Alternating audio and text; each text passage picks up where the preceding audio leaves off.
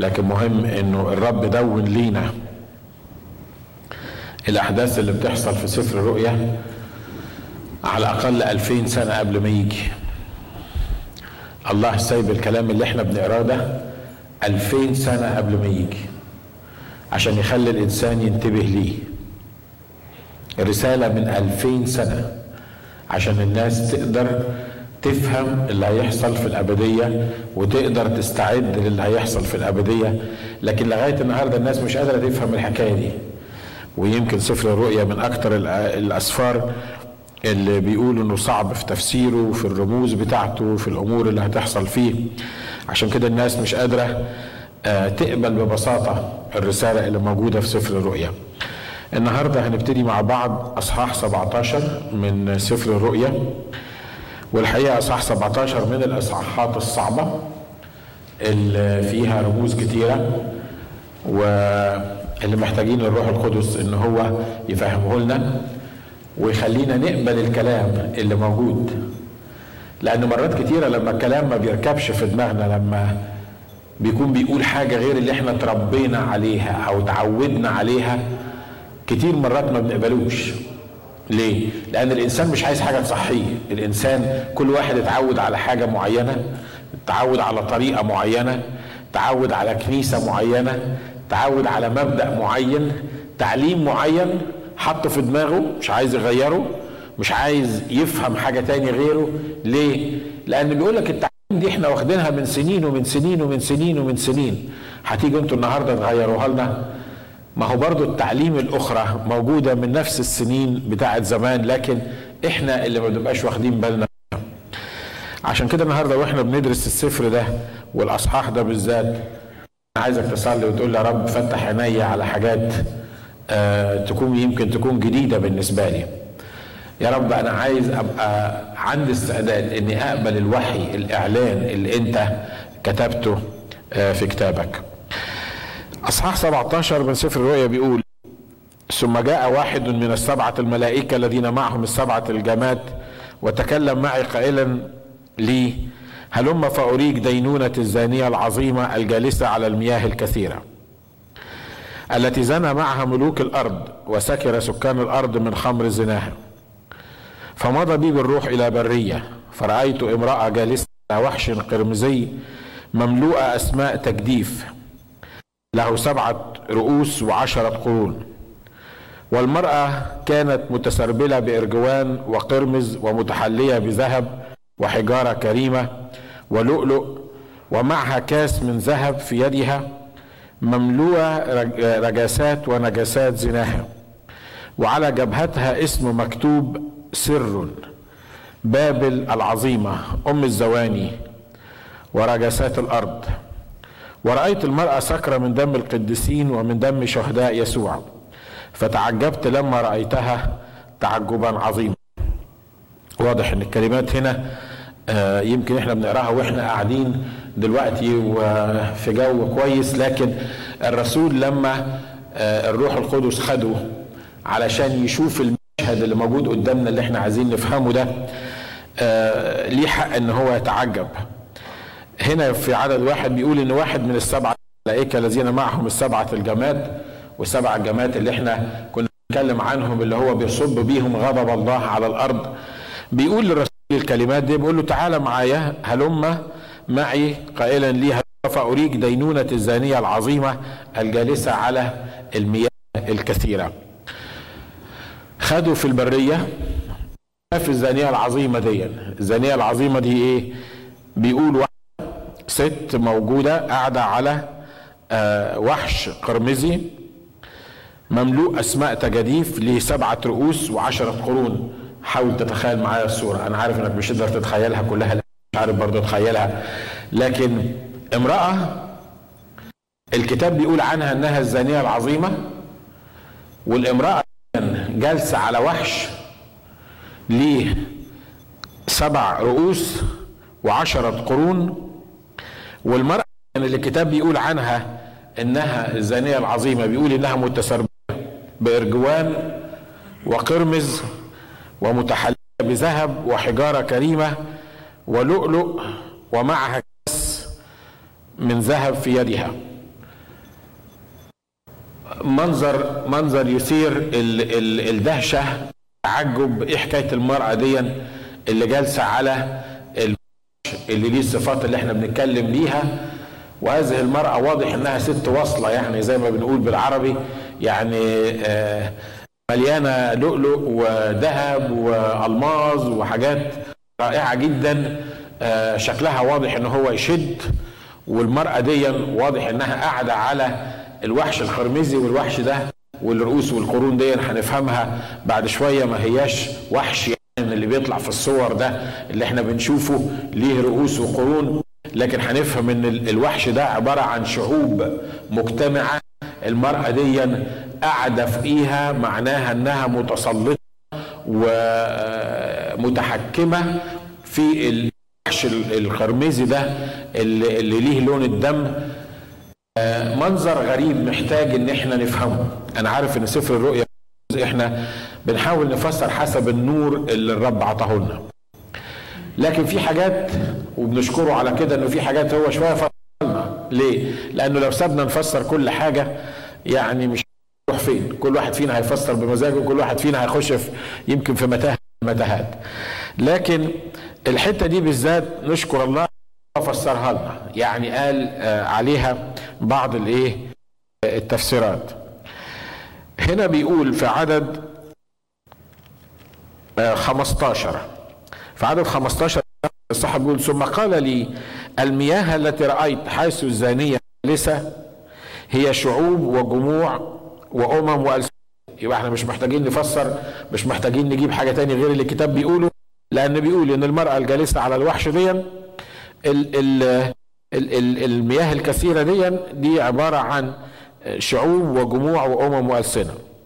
والعشرة قرون التي رأيت على الوحش فهؤلاء سيبغضون الزانية وسيجعلونها خلية عريانة ويأكلون لحمها ويحرقونها بالنار، لأن الله وضع في قلوبهم أن يصنعوا راية وأن يصنعوا رأيا واحدا ويعطوا الوحش ملكهم حتى تقبل أقوال الله. والمرأة التي رأيت هي المدينة العظيمة التي لها ملك على ملوك الأرض. وبيشرحوا باقي الأمور في عدد 7، فبيقول: قال لي الملاك لماذا تعجبت؟ أنا أقول لك سر المرأة والحامل لها الذي له 7 الرؤوس و10 القرون. مين هو الوحش؟ بيقول: الوحش الذي رأيت كان وليس الآن، وهو عتيد أن يصعد من الهاوية ويمضي إلى الهلاك. وستعجب الساكنون على الأرض الذين ليست أسماءهم مكتوبة في سفر الحياة منذ تأسيس العالم، ما يرون الوحش أنه كان وليس الآن أنه كائن. هنا الذهن الذي له حكمة. ال7 رؤوس بتوع الوحش، ال7 رؤوس هي 7 جبال عليها المرأة جالسة، و7 ملوك، 5 سقطوا و1 موجود والآخر لم يأتي بعد، وما ينبغي أن يبقى قليلا. والوحش الذي كان وليس الآن فهو 8، وهو من ال7 ويمضي إلى الهلاك.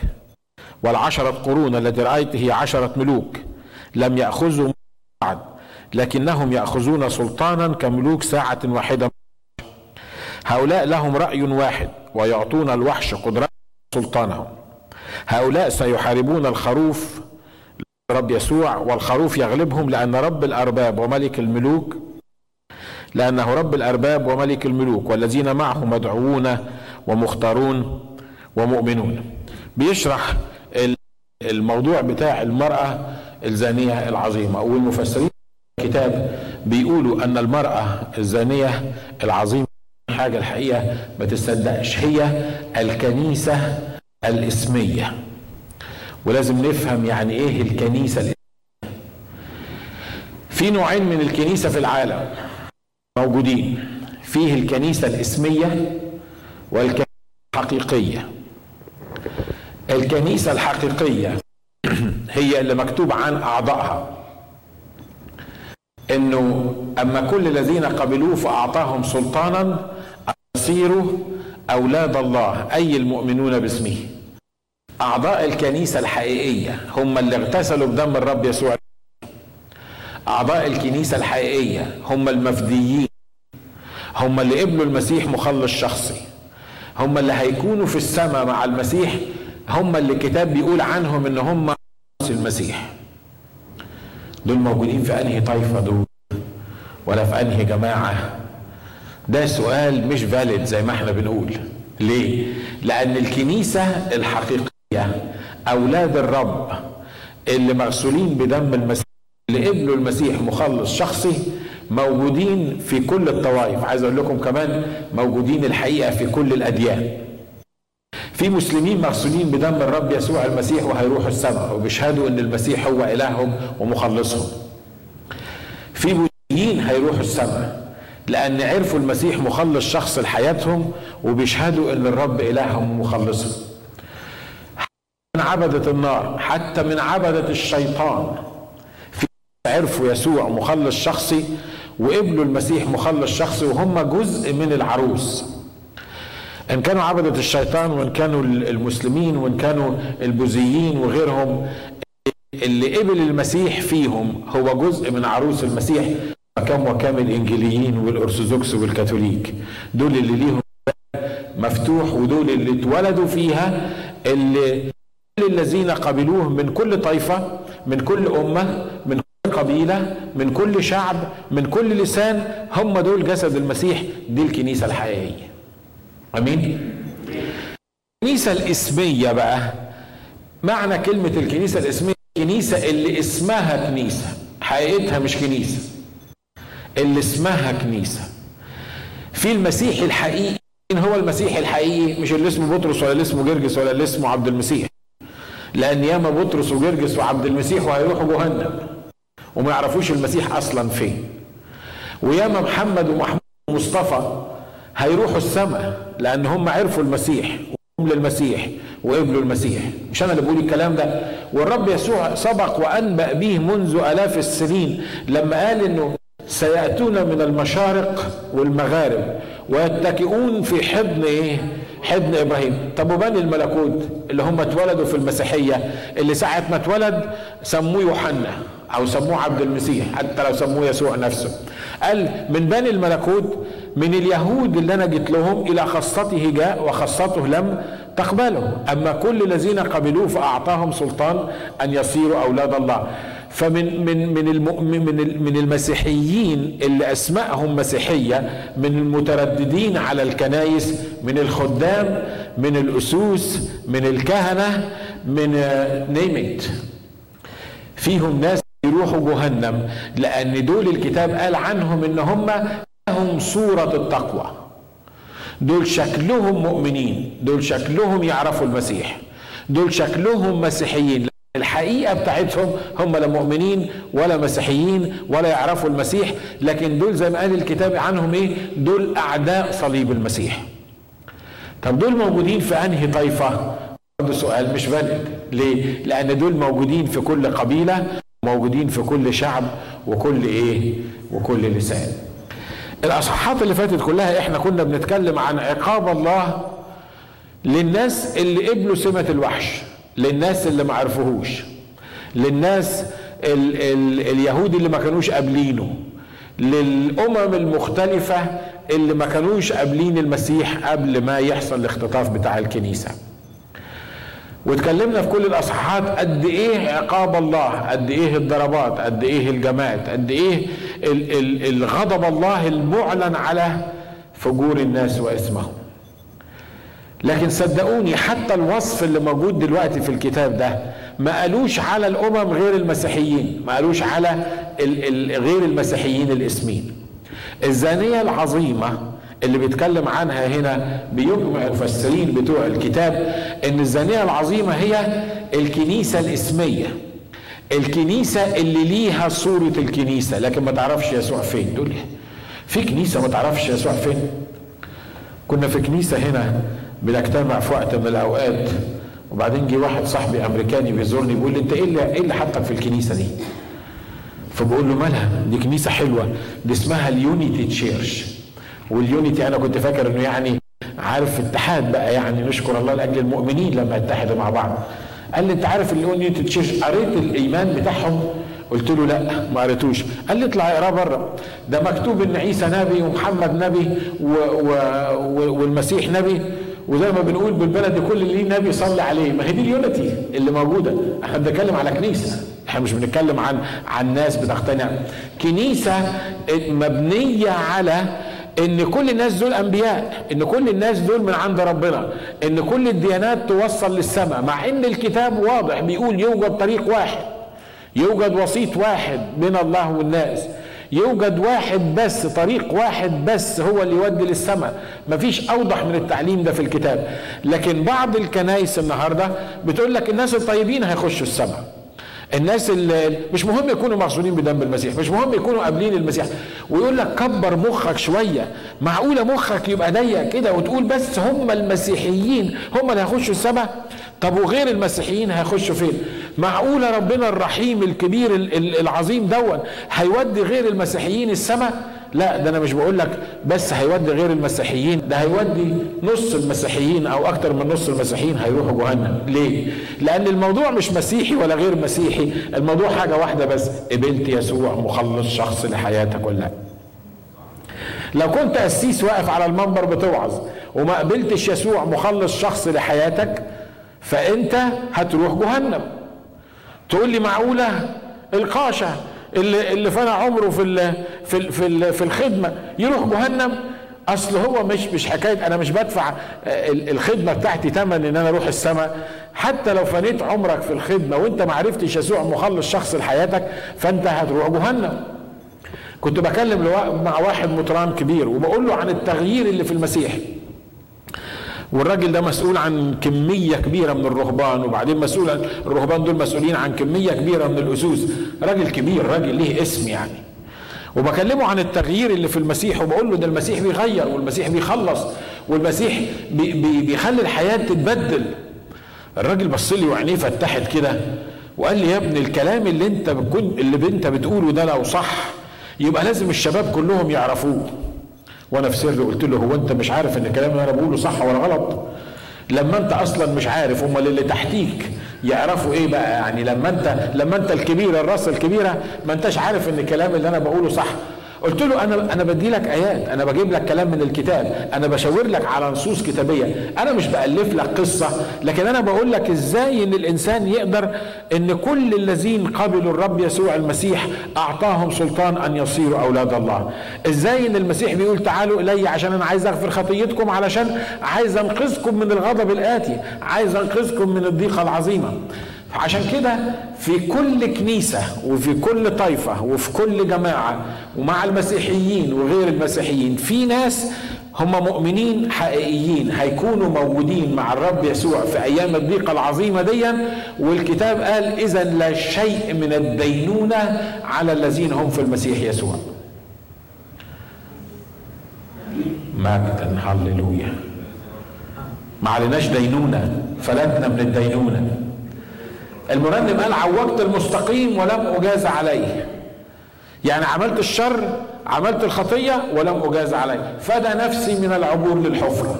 الهوية دي، المكان العذاب ده، فدى نفسي من إن أروح هناك. فداك إزاي؟ بإن هو نزل فيه. فداك إزاي من الآلام؟ إن هو اتألم. فداك إزاي من الصليب؟ إن هو اتصلب. فداك إزاي من الموت؟ إن هو مات. فداك ازاي وخلاك مع انك انت الخاطئ وانا الخاطئ اللي كان المفروض اكون مكانه، فداني ازاي؟ انه اخذ في جسده على الخشبه، اخذ خطيتي واخذ ثمن خطيتي. عشان كده هو اتصلب، هو اتسمر على الصليب وقال لي انت حر. مجدا للرب. وشوفوا حضراتكم حاجه، اكتر حاجه تغضب الله الكنيسه الاسميه اللي ليهم صورة التقوى.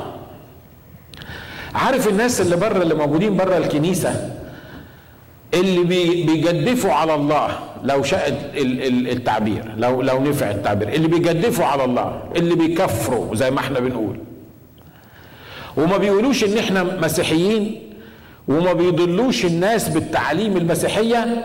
انجاز التعبير اقول ان الله بيقبلهم اكتر من المسيحيين اللي موديين الناس في داهيه.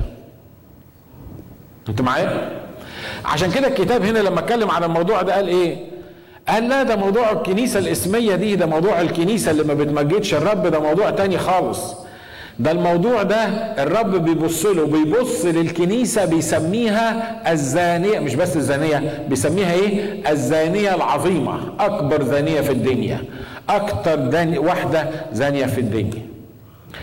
وبيوصف، انت هتقول لي انا عارف وانا جه في ذهني الكلام ده، في مره بسال بقول يا رب انت بتقول لنا الغز، يعني بتخلي الرسول يوحنا هنا يقول لك مش عارف كم ملك واحد موجود وكان المفروض يكون موجود ودلوقتي مشي وبعدين لسه هيجي وملك تاني مش عارف هيعمل ايه.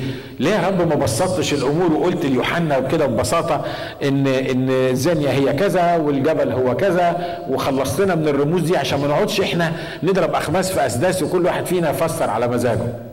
من ضمن الاسباب ان الرسول يوحنا ده كان اخر واحد في الرسل عايش في الوقت ده، وهو كان في منفى وعارف ان الكلام ده، وروح القدس عارف ان الكلام ده هيتوزع على المؤمنين. تخيلوا معايا لو حد في بلادنا العربية مثلا راح موزع منشور بيقول فيها ان المسيح هيجي وهيعلق بتوع دين معينين من عينيهم وهيعمل فيهم وهيسوي، وانا بقى راجل جاني الوحي مثلا، انا ما جانيش وحي ولا حاجه عشان تفهمني غلط، وخصوصا لو بتسمعني على التلفزيون، يعني انت جاني الوحي وقلت الله اعلن لي دلوقتي ان اصحاب الدين المعين ده هيعمل فيهم وهيسوي، وراح واحد واخد الكلام ده وطبعه وموزعه في الميدل ايست، متهيألي كانوا هيخلصوا على كل المسيحيين اللي موجودين، مش كده؟ الحاجة التانية يعني سبب من الأسباب بتاعت الرموز دي هي إنه الرب مش عايز، لأن الدولة الرومانية ساعتها كانت موجودة، الإمبراطورية الرومانية موجودة، فمش عايز يتكلم صراحة على الدولة أو الإمبراطورية الرومانية، لأنه عارف إن الكلام ده لما يتكتب ويتوزع المؤمنين اللي موجودين هيعانوا زيادة عن ما كانوا هم بيعانوا. الحاجة التانية المهمة، تبان ان المسيح لما كان بيكلم التلاميذ والشعب كان بيكلمهم بأمثال. تقول لي ليه بيكلمهم بأمثال؟ هم سألوه السؤال ده، قالوا له يعني ما تكلمنا يعني ببساطة بدل ما تقعد تكلمنا بأمثال، قال لهم لا، تعالوا انتوا اعطي لكم ان انتوا تفهموا اسرار ملكوت السماوات، لكن للباقيين اصل هم رافضين التعليم، الباقيين هم مش عايزين يفهموا، فلانهم مش عايزين يفهموا فانا بكلمهم بامثال عشان ما يفهموش. واضح اللي انا بقوله؟ ها؟ عارف لما تلاقي لمؤاخذه في التعبير واحد قدامك غبي مش عايز يفهم، تكون بكلم في واحد غبي مش عايز يفهم، تعمل ايه؟ تتلصق له الدنيا اكتر. ليه؟ لان هو مش فاهم ومش عايز يفهم. الرب يسوع لما كان ماشي في وسط الناس كان بيعمل ايه؟ كان عارف ان في ناس عندها الذهن الممسوح، الناس اللي ممكن تفهم، التلاميذ اللي هو بيأتمنهم على التعليم بتوعه، عارف ان في ناس تانيين لما يسمعوا الكلام بتاعه البسيط دون هيقعدوا يأولوه ويفسروه ويتصرفوا به تصرفات غلط، فعشان كده كان بيعمل ايه؟ كان بيقعد يتكلم بأمثال، يقول لك انا بتكلم بأمثال عشان اللي ليه يعطى فيزداد، الناس اللي ليهم الحكمة واللي الرب عايز يفهمهم هيفهمهم يفهموا الأمثال دي، واللي ملوش فالذي عنده يؤخذ منه، مش هيفهم انا بقول ايه. واضح النقطة اللي انا عايز اقولها؟ علشان كده الرب لما كتب الحاجات دي برموز كان قصده انه يحمي المؤمنين اللي موجودين في الوقت ده، وفي الوقت نفسه كان عايز يعلن الكلام ده للناس اللي عايش فيهم الروح القدس، الناس اللي يقدر الروح القدس يفسر ليهم الكلام ده ويفهموه بطريقة واضحة. وعلى فكرة لسه الموضوع ده مطبق لغاية النهاردة. يا اما انا وانت بنيجي قدام الكلمه دي نقول يا رب بص احنا مش هنفتي، احنا مش هنكبر دماغنا ومش هنعمل نفسنا فاهمين، يا رب انا عايزك بالروح القدس تشرح لي الكلام اللي انت بتقوله ده وتفهمهولي، تلاقي نفسك بتفهم حاجات عمرك ما كنت تتخيل انك بتفهمها. لكن لو عملت لي دارس وشارح وجبت الكتب حطيتها جنب بعض وقعدت تقول لي اصل ده كذا وده كذا وخدت الموضوع بذهنك وبدماغك، ان شاء الله مش هتوصل لحاجة. ليه؟ لان الكتاب بيقول حتى عن اسرار ملكوت السماوات والحياة المسيحية، بيقول لك اخفيتها عن الحكماء والعظماء، الناس اللي فاهمين ان هم حكماء، الناس اللي فاهمين ان هم عظماء، الناس اللي فاهمين ان هم فاهمين، يقول لك الرب اخفى عنهم الحقائق دي، واعلنها لمين؟ اعلنها للاطفال، لأن بيقول إن ما كنتش ترجع وتصير كطفل مش هينفع تدخل إيه؟ ملكوت السماوات. ليه؟ لأن أنا عايز أتعامل معاك كطفل، أنا عايزك تيجي بتواضع وأنت مش فاهم وتقول لي فاهمني. لما الناس يقولوا لنا مين قال إن المسيح اتصلب؟ معقول المسيح بتاعكم اتصلب؟ يبقى راجل نبي ويتصلب؟ ومين قال الأنبياء بيغلطوا؟ الأنبياء ما بيغلطوش، بيقولوا لنا أنتوا طلعتوا داوود غلطان وطلعتوا موسى غلطان وطلعتوا فلان غلطان. ازاي تطلعوا الانبياء غلطانين؟ طبعا واضح ان هم يبانوا ان هم بيكرموا الانبياء اكتر من اللازم. يقول لك احنا بنحترم ده، احنا بنحترم عيسى بتاعكم اكتر منكم، ده احنا بنقول عليه تكلم في المهدي صبي، ده احنا بنقول ان هو كان صغير وتكلم في المهدي صبيا وقال اني عبد الله اتاني الكتاب الى اخره. يبقى مين فينا اللي بيحب عيسى اكتر؟ مين فينا اللي بيحترم عيسى اكتر؟ شوفوا احنا خليناه يتكلم في المهد صبي، واضح ان هم اللي بيحبوه اكتر مش كده؟ لكن الحقيقه مش بتحبه ولا ما بتحبوش. الحقيقه الحقائق دي اخفاها الله عن الحكماء والعلماء واعلنها لايه؟ اعلنها للاطفال. يقول للاطفال اوعى تصدق ان عيسى تكلم في المهد صبي. ليه؟ اصل لو عيسى تكلم في المهد صبي ما بقاش واحد زينا، ما بقاش طبيعي، يبقى حاجة مختلفة. ليه؟ شفت عيل صغير يقدر يتكلم ويدافع عن أمه وهو موجود؟ فلو هو اتكلم يبقى مش هو. الكتاب بيقول إن الرب يسوع كان زينا، طفل اتولد زي أي طفل موجود وكبر ونمى، ما عدا حاجة واحدة بس ودي كل الأديان متفق عليها، إن هو ما عملش خطية، إن الوحيد اللي لم يعمل خطية ولم يكن في فمه إيه؟ في فمه غش. اللي أنا عايز أقوله إن لما يكون الواحد ليه ذهن حكمة، والحكمة دي تيجي منين؟ الكتاب بيقول اللي عايز الحكمة يطلب، اللي يتعوزه حكمة يعمل إيه؟ يطلب. لما تيجي بتواضع قدام الكلمة النبوية مهما كان، الله مش كاتب طلاسم عشان ما تتفهمش. صحيح كاتب حاجات هنا إحنا محتاجين نفسرها، بس الله لما كتب الكلام ده ما قصدش إنه يكتب طلاسم عشان أنت ما تفهمهاش، لأ. عارف لما أكون قاعد مع أولادك في البيت وبعدين يكون عندك ضيف وانت عايز تقول لهم حاجة مش عايز الضيف يعرف الحكاية دي، غير انك بتستخدم السورس ولا الكلداني. انا بتكلم على طريقة بينك وبين الناس كده، ممكن بينك وبين ولادك، ممكن في منتهى البساطة تقول جملة، تقول مثل، ولادك اللي موجودين في البيت يفهموا انت عايز تقول ايه. لكن الضيف مع انه فاهم اللغه اللي انت بتتكلم بيها ما فهمش. حصلت معاك قبل كده الحكايه دي؟ حصلت معانا كلنا مش كده؟ ليه؟ لان دول ولادك، الطريقه بتاعتك فاهمينها، في علاقه بينك وبينهم انت عايز تفهمهم. ده بالظبط العلاقه اللي بيننا وبين الرب في تفهيمنا الكتاب. لما تجيله كابن مهما كانت الامور العويصه اللي موجوده في الكتاب تقدر تفهمها. ليه؟ لان انت مش جاي تارجومنت، مش تعمل ارجومنت، ولا تقدر تتخانق، ولا جاي تثبت ان ده صح، ولا جاي تثبت ان ده غلط، لكن انت جاي بتواضع عشان الرب يفهمك ايه اللي موجود في الكلمه. فالكنيسه، فالزانيه العظيمه دي الكتاب او المفسرين بيقولوا عنها ان هي الكنيسه الاسميه. انهي كنيسه اسميه؟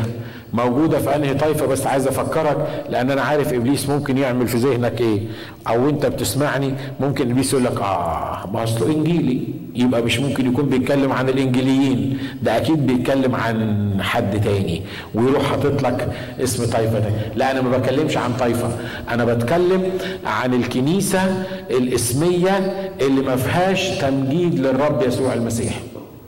تقول لي وفي كنيسة ما فيهاش تمجيد للرب يسوع المسيح؟ عايز اقول لكم يا اخوة اخوات، لان احنا تربينا في الميدل ايست فيه عقائد اسلامية دخلت الكنيسة، وعقائد وثنية دخلت الكنيسة، واحنا بنمارسها في الميدل ايست في كنايسنا من غير ما نفهم ان دي اسلامية او وثنية. حد مصدقني في اللي انا بقوله؟ انا هديك امثلة مش كده؟ تقول لي يا عسيس معقولة احنا بنمارس حاجات؟ مبدأ ان الحسنات يذهبن السيئات، مبدأ انك انت تعمل حاجات كويسة عشان تبقى مقبول قدام ربنا، عشان يغفر لك اللي انت عملته. ده مش مبدأ مسيحي على الاطلاق.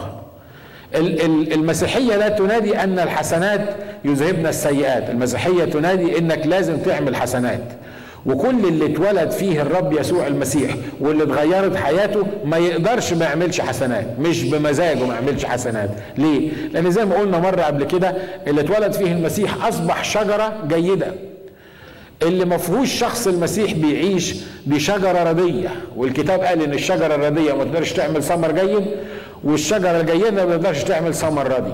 عشان كده كل شجرة بتتعرف من إيه؟ من الثمر بتاعها.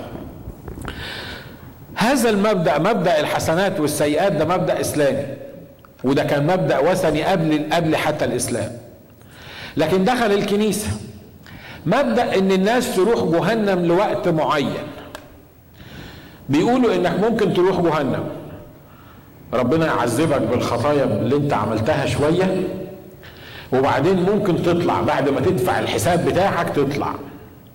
تطلع إزاي؟ اختلف فيها النقاد. البعض قال لك انك هتطلع كل ما يصلوا علشانك تطلع، ده مبدأ اسلامي. يوم الخميس بيروحوا واخدين الريكوردر وبيروحوا يقروا قرآن على الميتين. ليه؟ لأن في ذهنهم ان لما تقرأ القرآن على الميت ربنا يقلل كمية عذاب القبر والنار. انتوا معايا؟ انا مش بتهكم على اي معتقدات بتاعت اي دين، كل واحد حر في دينه وفي معتقداته، لكن انا بكلمك عن الحاجات اللي دخلت الكنيسة اللي ملهاش اساس اصلا في الكتاب المقدس. الكتاب بيقول يصعد دخان عذابهم الى ابد الابدين، يعني اللي هيروحوا جهنم هيتعذبوا الى ابد الابدين، واللي هيروح السماء هيتنعموا الى ابد الابدين. لما واحد حب يطلع يقول لأبونا إبراهيم، يقول له ارسل العازر يبل صباعه ويبرد بس طرف لساني، قال له ما أقدرش. ليه يا أبونا إبراهيم؟ ده أنت أبونا إبراهيم شخصيا، ده أنت تقدر يعني تبعت العازر وتقول له روح برد لسان الرجل اللي في جهنم ده؟ قال له أصل في مشكلة إن بيننا وبينكم هو عظيمة قد أثبتت، في مسافة كبيرة جدا بيننا وبينكم، لا اللي عندكم يقدروا يجولنا ولا اللي عندنا يقدروا ينزلوا لكم. الكتاب قال كده ولا لأ؟ قول لي بقى. الكنيسة لما تقول لك هنطلع أبوك من جهنم لما نقعد نصلي له، او لما تقعد تدفع له، او لما تقعد تقرا له، او لما تقعد تقول له مش عارف مين، جابوا الكلام ده منين؟ وده تقول لي طب يا اخ ناجي يعني ما تحبكوهاش قوي، اهو جابوه من المطرح بقى، جابوه يعني ايه المشكله يعني في الموضوع؟ خليها الحكايه دي. لا، الموضوع ده خلى الناس ما بتدورش على انها تتغير من جواها. الموضوع ده مخلي الناس عايشة في كبت، عايزة تعمل أعمال كويسة عشان تشتري السماء. هي عارفة إن في الآخر خالص كده كده هتروح جهنم، فتعمل إيه؟ توصي الورثة اللي موجودين، أنا سايب لكم شوية فلوس، اعملوا معروف، كل يوم حد تقروا لي كلمتين عشان ربنا يقلل الفترة بتاعت جهنم بتاعتي ويطلعني من جهنم. جابوا منين الكلام ده؟ موقف الله من الكلام ده إيه؟ الله ما قدرش يسكت على الكلام ده. بيقول في سفر الرؤية، بيقول له اسمع، ليتك حارا او ايه او باردا. يعني لو انت ما تعرفنيش وقلت انا مش مسيحي وما اعرفش المسيح ومش عايز اتعامل مع المسيح، كتر خيرك، خلاص خلصنا. لو قلت ان انت مسيحي وهتمشي زي ما انا كاتب في الكتاب المقدس يبقى متشكرين. لكن تقول ان انت مسيحي وتمشي على مزاجك، تقول ان انت مسيحي وتعلم الناس تعليم انا ما قلتهاش في الكتاب. الكتاب بيقول ان اللي يزيد حرف او نقطة واحدة على حاجة في الكتاب يزيد الله عليه الضربات، واللي يحذف حرف او نقطة واحدة يحذف اسمه من سفر الحياة، ما ينفعش يخش السماء. عشان كده الرب بيقول له ايه؟ لانك لست حارا ولا باردا انا مزمع ان انا اعمل ايه؟ اتقيأك من فمي. عارف؟ متهيألي شعور غبي انك تحس انك عايز تتآية، مش كده؟ ها؟ حتى ما تحبش تسمع عنه، مش كده؟ لكن كلنا جربنا الحكاية دي في يوم من الأيام. معدتي كانت مش مظبوطة ولمدة ثواني كده حسيت ان انا، حد حس الإحساس ده اللي انا بتكلم عليه؟ ها؟ تقولي بس ما تقرفناش. لا، انا عايز اعرفك. عارف ليه؟ عشان اقول لك ربنا قرفان مني ومنك ازاي لما كنا ماسكين العصايه من النص. بيقول له لانك لست حرا ولا باردا انا هعمل ايه؟ انا مزمع ان اتقيأك من فم، انا مش قادر استحملك. عشان كده سماها الزانيه الايه؟ الزانيه العظيمه. الزانيه العظيمه دي بيقول هلم فأريك دينونه الزانيه العظيمه. الزانيه العظيمه دي ليها دينونه. يعني ايه؟ يعني الله هيدينها. خلي بالكم، الكتاب بيقول الذي يؤمن به لا يدان، والذي لا يؤمن قد ايه؟ قد دين، بالفعل الماضي. يعني ايه الحكايه دي؟ هي ايه الدينونه بالظبط عشان تبقى معايا؟ الدينونه هي النطق بالحكم. العقاب هو تنفيذ الدينونه. نقول تاني، يعني ايه؟ يعني لما بيقف المتهم في المحكمه والقاضي بيقول حكمت المحكمه على فلان بانه يعدم، دي الدينونه، دي ده الجادجمنت، ده القرار اللي طلع من المحكمه. الناس ممكن الواحد ياخد حكم بالاعدام وما يتقدمش الا بعد 3 4 5 سنين، مش كده؟ ما يتقدمش الا بعد 3 4 5 سنين، يبقى هو عايش في الزنزانه بتاعته، لكن هو ايه؟ في عداد الموتى، ميت. ليه؟ لانه خد الحكم بالايه؟ بالموت. الكتاب بيقول لما احنا وقعنا في الخطيه، لما ادم وقعنا في الخطيه هو وحواء، احنا خدنا كلنا حكم بالدينونه. ليه؟ لان اجره الخطيه هي موت، والرب قال لهم يوم تاكل من الشجره موتا تموتا. فانا وانتوا علينا حكم بالدينونه، علينا حكم بجهنم النار، علينا حكم ان احنا هنروح الابديه الرهيبه اللي كانت مستنيانا. اللي عرفوا يسوع مخلص شخص لحياتهم، كل من يؤمن به لا يدان. بمعنى الكتاب قال ان هو اذا لا شيء من الدينونة الان على الذين هم في المسيح يسوع. الحكم ده اللي سبق وصدر عليا، المسيح على الصليب بيقول خد الصك او خد الورقة اللي كان فيها الحكم دي وراح مسمرها على الصليب، وقال لله الاب، قال له انت كنت عايز تموت ناجي، انا مت بداله، يبقى ناجي حر. لكن الذي لا يؤمن به ده مش هيدان، لكن ده ايه؟ ده اوريدي دين. بمعنى ان الحكم ده هو ما اتلغاش من عليه، الحكم ده ما سقطش من عليه، هو لسه ماشي وهو بيحمل حكم الدينونه فيه. عشان كده الكنيسه الاسميه دي بيقول فاوريك دينونه الزانيه العظيمه الجالسه على المياه الكثيره. المياه الكثيره زي ما قرينا عنها هي شعوب وأمم وألسنة وجموع. الزانية العظيمة دي الكنيسة الإسمية دي اللي ضلت الكثيرين، واللي زي ما بيقول عنها الكتاب دي لأن سكان الأرض سكروا من خمرها ومن زناها.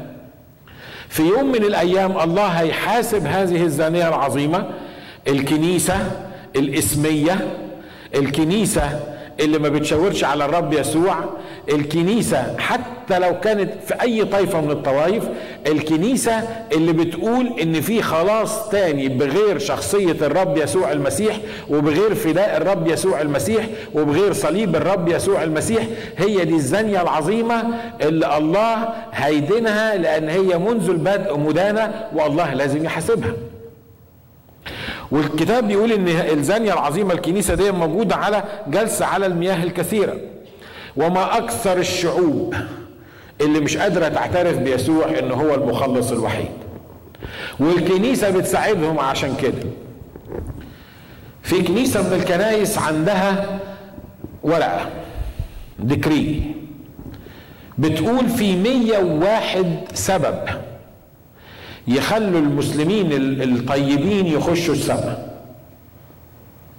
101 سبب. الرب بيقول في طريق واحد، في سبب واحد يخلي الانسان يخش السماء، سواء كان مسلم، مسيحي، بوذي، يهودي، whatever. لكن الكنيسه عامله يافطه ب 101 سبب تخلي المسلم الطيب يخش السماء، وتخلي البوذي الطيب يخش السماء. تقول لي ما تفتح مخك ليه؟ مخكم ضيق انتوا، ليه مصرين على حاجه واحده؟ احنا مش مخنا ضيق، احنا بنتكلم عن اللي بيقوله الكتاب. الكتاب بيقول يوجد طريق واحد، في طريق واحد لله الاب، في طريقه واحده توصل بيها، محدش يقدر يوصل للسماء ان لم يجتذبها الله الاب، والا لما يخش عن طريق الرب يسوع المسيح. تقبل الحقيقة دي تقبلها، ما تقبلهاش خلاص. الله، امال الكنيسة حطت 101 سبب ليه؟ لأن الكنيسة مش مرشدة بالروح القدس وهي بتقول كده، مش بتحط على أساس كتابي. الكنيسة عمالة تتخيل، طب الناس الطيبين دول يروحوا السماء ولا ما يروحوش السماء؟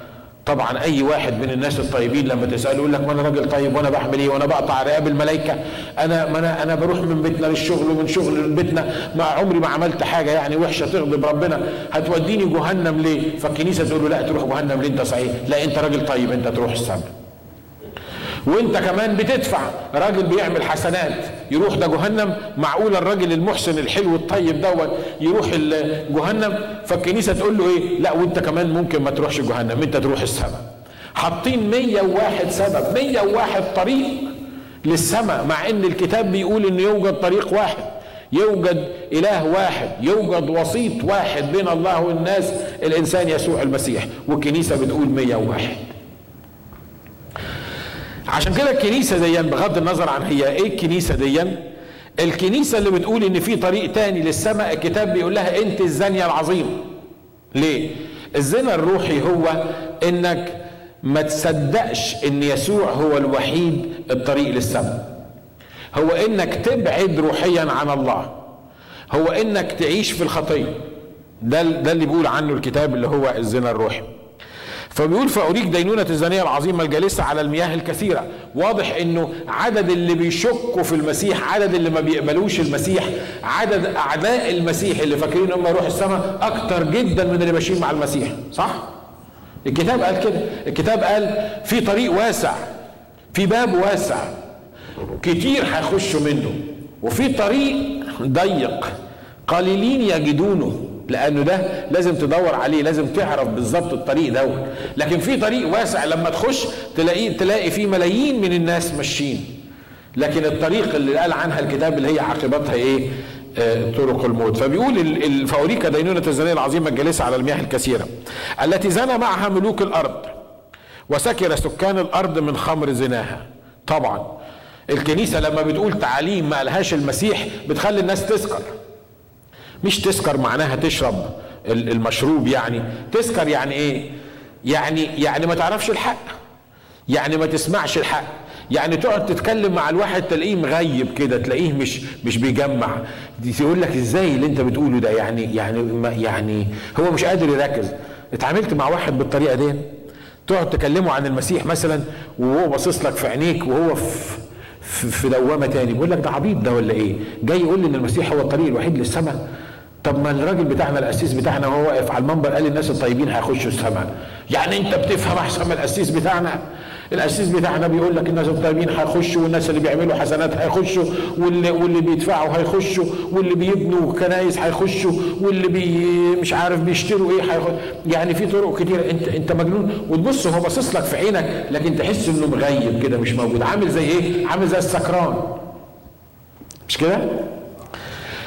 السكران دايما يبقى خايب، لكن لما تقابله يقول لك انا جدع، صح؟ شفت واحد سكران بيقول انا خايب؟ لا، كتير انا شفت سكرانين ماشي في الشارع يقول انا جدع. طب ما انت جدع بتمرمط نفسك واللي موجودين معاك، انت جدع يعني بالمنظر ده؟ اهو عارف، اهو ده لما بتكلم الناس عن المسيح ويبقى عاملين زي السكرانين. تقول له هتخش السما يقول لك اه هتخش السماء على ايه؟ يقول لك انا عمري ما عملت خطيه. يا عم انت سكران ولا ايه؟ مدفوق، انت عمرك ما عملت خطيه؟ يقول لك ده انا عمري ما عملت خطيه. بعدين تقول له يا جدع فوق، انت كذبت مره ولا ما كذبتش؟ يقول لك كذبه بيضه، يعني احنا ما كذبناش كذب كبير، يعني كذبت ولا ما كذبتش؟ كذبه بيضه يعني. شتمت مره ولا حلفت مره؟ يقول لك يعني هو ربنا هيتربس في الحاجات البسيطه دي حاجات بسيطه يعني، مش ربنا مش قاعد يعد في الخطايا بتاعتنا. تحس انك بتكلم واحد سكران مش قادر يفهم، مع ان الحقائق بسيطه. الكتاب بيقول ان اجره الخطيه موت، انك لما تعمل خطيه واحده، من اخطا في واحده فقد اخطا في الكل، واللي عمل خطيه اجره الخطيه موت، معناها انك انت مش هتروح السماء. لكن لما تكلم الناس دول عن الحقائق دي تحس ان الناس عامله زي السكرانه، مش مركزه، الناس مش موجوده معاك، صح اللي انا بقوله ده؟ ها؟ قدمت الرساله مره لحد وحسيت انه عامل زي السكران كده، انت عمال تخبط بيه بالكلام وهو مش هنا، هو عين معاك وعين على التلفزيون مثلا، عين معاك ولا عين بيعمل فيها اي حاجه تاني. تيجي تقول له كلمه يروح حكي لك قصه على طول، ما تاخدش منه حق ولا باطل. تقول الآية، تقول كلمة من الآية يروح مكملها لك فيها 5 غلطات، بس هو حافظها غلط بس يروح مكملها لك، وبعدين عايز يقنعك إن هو الصح مش أنت الصح، هو مش الكتاب قال كده؟ تقول له فين؟ يقول لك الكتاب قال كده. واحد بنقول له قول آية قال لك الصبر مفتاح الفرج. ولا التاني اللي قال له مش فيها ربك تبقى آية. anyway فأريك دينونة الزانية العظيمة أنا قربت أخلص. على المياه الكثيرة التي زنى معها ملوك الأرض وسكر سكان الأرض من خمر زناها. عايز أقول لكم إن الكنيسة ضلت ملوك كثيرين. في وقت من الأوقات الرب كان مصمم الكنيسة على أساس إن يبقى في حاجة اسمها كنيسة وفي حاجة اسمها حكومة، وما ينفعش الكنيسة تبقى هي الحكومة، ما ينفعش الكنيسة تبقى شغالة هي السياسة، ما ينفعش. ده مش تصميم الله للأمور. الرب يسوع المسيح كان ملك. لما سألوه أنت ملك؟ ما قالش لا أنا مش ملك. قال إيه؟ قال أنا ملك بس مملكتي ليست من هذا العالم. يعني إيه؟ يعني أنا جاي أعمل مملكة ملهاش علاقة بالسياسة، ملهاش علاقة بإنه يبقى واحد بيبقى الخادم بتاعي هو الرئيس بتاعها أو هو الرئيس بتاعها أو هو الملك بتاع الدولة. ده تنظيم مش إلهي. الكنيسة في العصور الوسطى كانت هي اللي بتعين الامبراطوريات، الامبراطور وهي اللي بتشيله.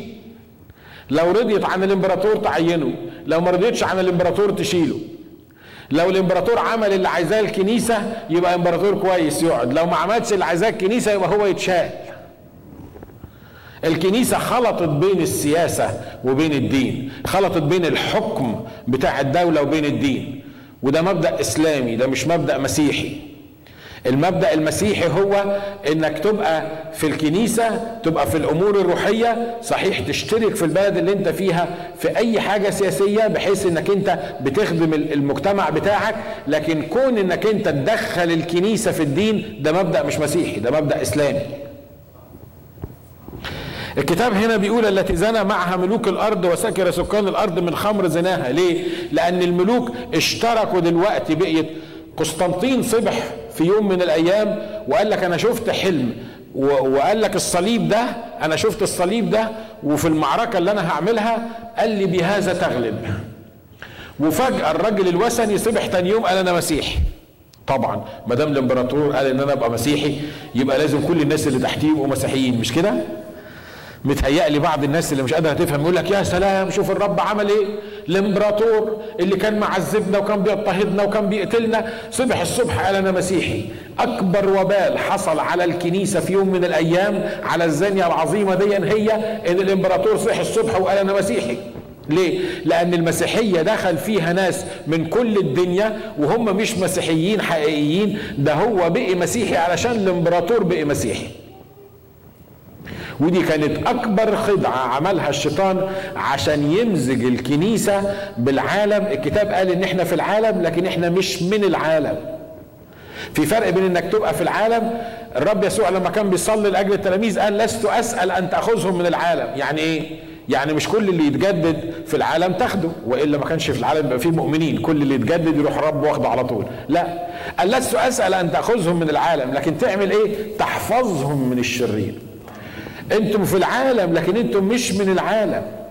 ما ينفعش تتصرفوا زي العالم، ما ينفعش تعيشوا زي العالم، ما ينفعش يبقى في تداخل بين العالم وبين الكنيسة.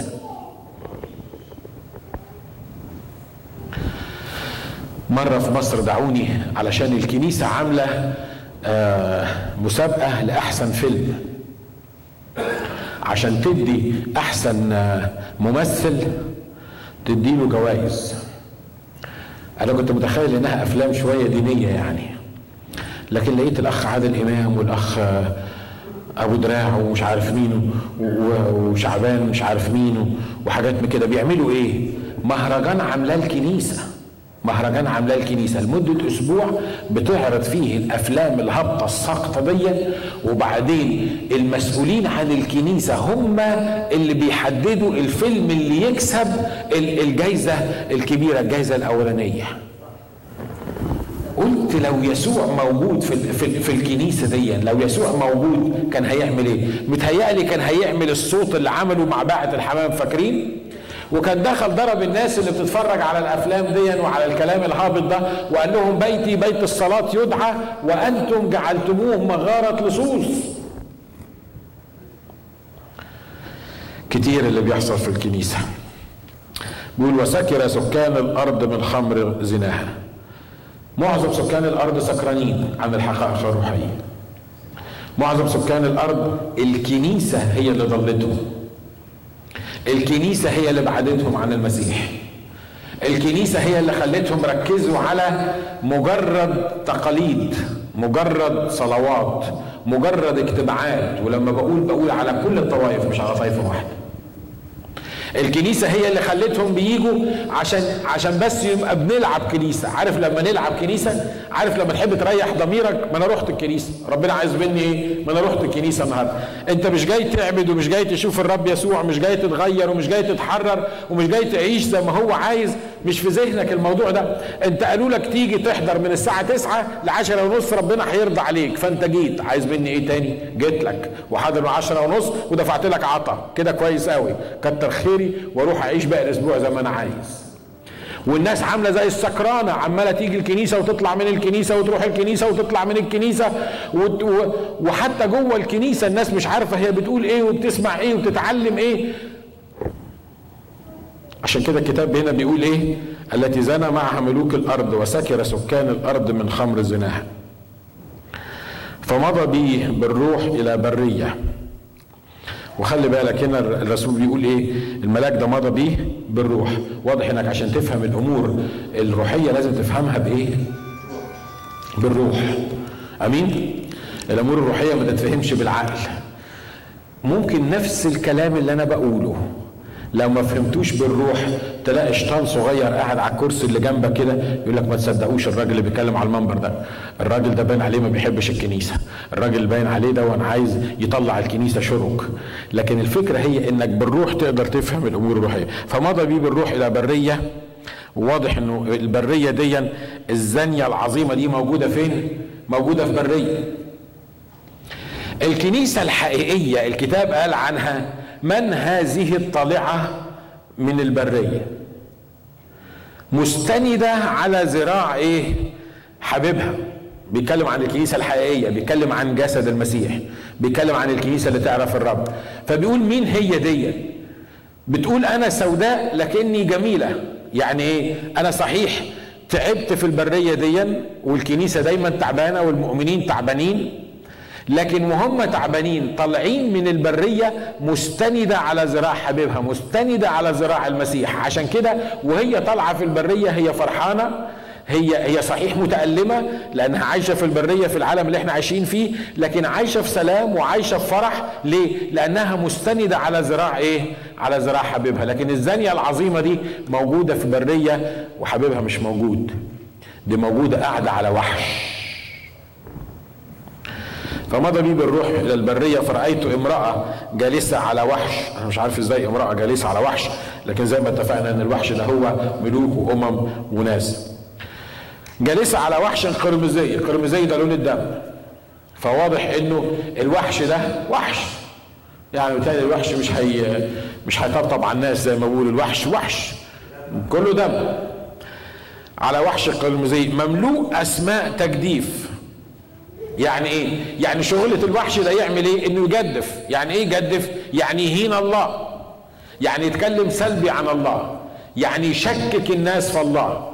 هذه الزانية العظيمة قاعدة على الوحش اللي هو الشعوب والامم والالسنة دي، والشعوب والامم دول والمجموعات دي شغلتهم ايه؟ يجدفوا على الله. تقول لي في كنيسة بتجدف على الله؟ اه، في كنيسة بتجدف على الله. يعني ايه؟ يعني لما اقول ان في طريق تاني للسماء غير الرب يسوع المسيح انا بجدف على الرب وعلى مسيحي. لما انكر ان يسوع المسيح هو الطريق الوحيد للسماء تحت اي بند من البنود انا كده ببقى بجدف على الله. انت سامعني؟ انت معايا؟ عشان كده بيقول ان الوحش ده مملوء اسماء تجديف. واحد يطلع يعمل لنا كتاب جديد ويقول لك ده اسمه كتاب المورمن، وتقول له احنا محتاجين كتاب المورمن، فيقول لك اصل الكتاب ده بيشهد للكتاب المقدس. طب يا عم احنا مش محتاجين كتاب يشهد ليه؟ مش الكتاب قال على فم شاهدين او ثلاثه خبط عليك حد منهم في يوم من الايام، ولا بتوع شهود يهوه يجيب لك كتاب هو مغير فيه 5-6 كلمات بس، مغير بس فيه 5-6 كلمات، وتلاقيه بيقدم لك الكتاب كما لو كان يعني حاجه طبيعيه عاديه. واحد بيقول لي الكتاب ده بيشهد للكتاب المقدس، قلت له الحقيقه الكتاب بتاعي قال انك لا تزود نقطه ولا تزود حرف، قال لي لا لا لا احنا مش مزودين، احنا ما بنزودش، ده هو الكتاب ده زي الكتاب التاني. قلت له لما الكتاب ده زي الكتاب التاني هتعملوا لنا كتابين ليه؟ ما كفايه علينا كتاب واحد نعرف نقراه. وبعدين تمسك الكتاب التاني تلاقيه يقول لك ممكن تتجوز 4، ممكن تتجوز 8، ممكن تتجوز 12، ممكن تتجوز 20. كتابي ما بيقولش كده. الله، ما انت قلت لي ان الكتابين هما واحد. انت واخد بالك اللي ابليس بيعمله؟ ودي من اكبر الحاجات اللي ابليس بيدخلها معانا في الايام السوداء اللي احنا عايشين فيها. نشكر رب لاجلها، لان ايام المؤمنين بيضاء، هي الايام سوداء لكن ايامنا احنا بيضاء. امين. جالس على وحش قرمزي مملوء أسماء تجاديف، له 7 رؤوس و10 قرون. وحش ليه 7 رؤوس و10 ايه؟ 10 قرون. احنا قرينا ان الوحش ده الرؤوس دي عباره عن 7 جبال، والقرون دي 10 ملوك. خلي بالك هنا بيتكلم عن روما، بيتكلم عن الامبراطورية الرومانية اللي كانت موجودة. والامبراطورية الرومانية كانت روما هي السنتر بتاع الامبراطورية الرومانية. وواضح ان روما مبنية على 7 جبال. واضح بعد كده ان في 10 قرون او 10 ملوك هي يتعاملوا مع الامبراطورية دي. والمرأة كانت متسربلة بارجوان وقرمز ومتحلية بذهب وحجارة كليمة ولؤلؤ. يا سلام يا سلام. والكنيسة النهاردة بتهتم بالذهب واللؤلؤ والحاجات اللي بيتكلم عنها هنا أكتر من الرسالة الحقيقية. مظبوط؟ يقول لك اشمعنى مرت فلان دفعت $20 أنا أدفع 50. تروح مرات الكنيسة تلاقي نفسك في عرض أزياء. لو رحت تحضر معرض ازياء يمكن ما تشوفش كميه الحاجات اللي انت بتشوفها الكنيسه، اللي مفتوح من ورا واللي مفتوح من فوق ومش عايز اقول باقي الكرنفال. انت رايح تتفرج على شو وانت موجود في الكنيسه. تروح بعض الكنايس تذهل من كميه الرخام اللي حاطينه في الكنيسه، من كمية الذهب اللي موجود في الحيطان، من كمية الفلوس اللي بتلطعها في حاجات ملهاش لازمة. والناس بتموت والناس مش لاقية تاكل، والناس عمالة تجيب فلوس وتحط في الكنيسة. المرأة الجالسة على الجموع دي او على الوحش دي بيقول لك متسربلة بارجوان وبذهب وبلؤلؤ وبحجارة كريمة. الكنيسة مش فقيرة دلوقتي، الكنيسة ما تقدرش تقول انها فقيرة، الناس هم اللي فقراء، لكن الكنيسة مش فقيرة، لأن الكنيسة في معظم الأوقات حتى ما بترحمش الفقراء. اوعى تفكر اني بتكلم على كنيسة معينة، اوعى ابليس يضحك عليك ويجرك كده يقول لك هو بيتكلم، ما هي اصل الكنيسه الفلانيه دي اللي بيعمل كده. انا مش بتكلم على كنيسه معينه، انا بتكلم على الكنيسه الاسميه اللي موجوده في اماكن كتير. بيقولوا مره واحد خد واحد من الخدام وراه كنيسه من الكنايس اللي فيها ذهب، كان اسمها كنيسه القديس بطرس.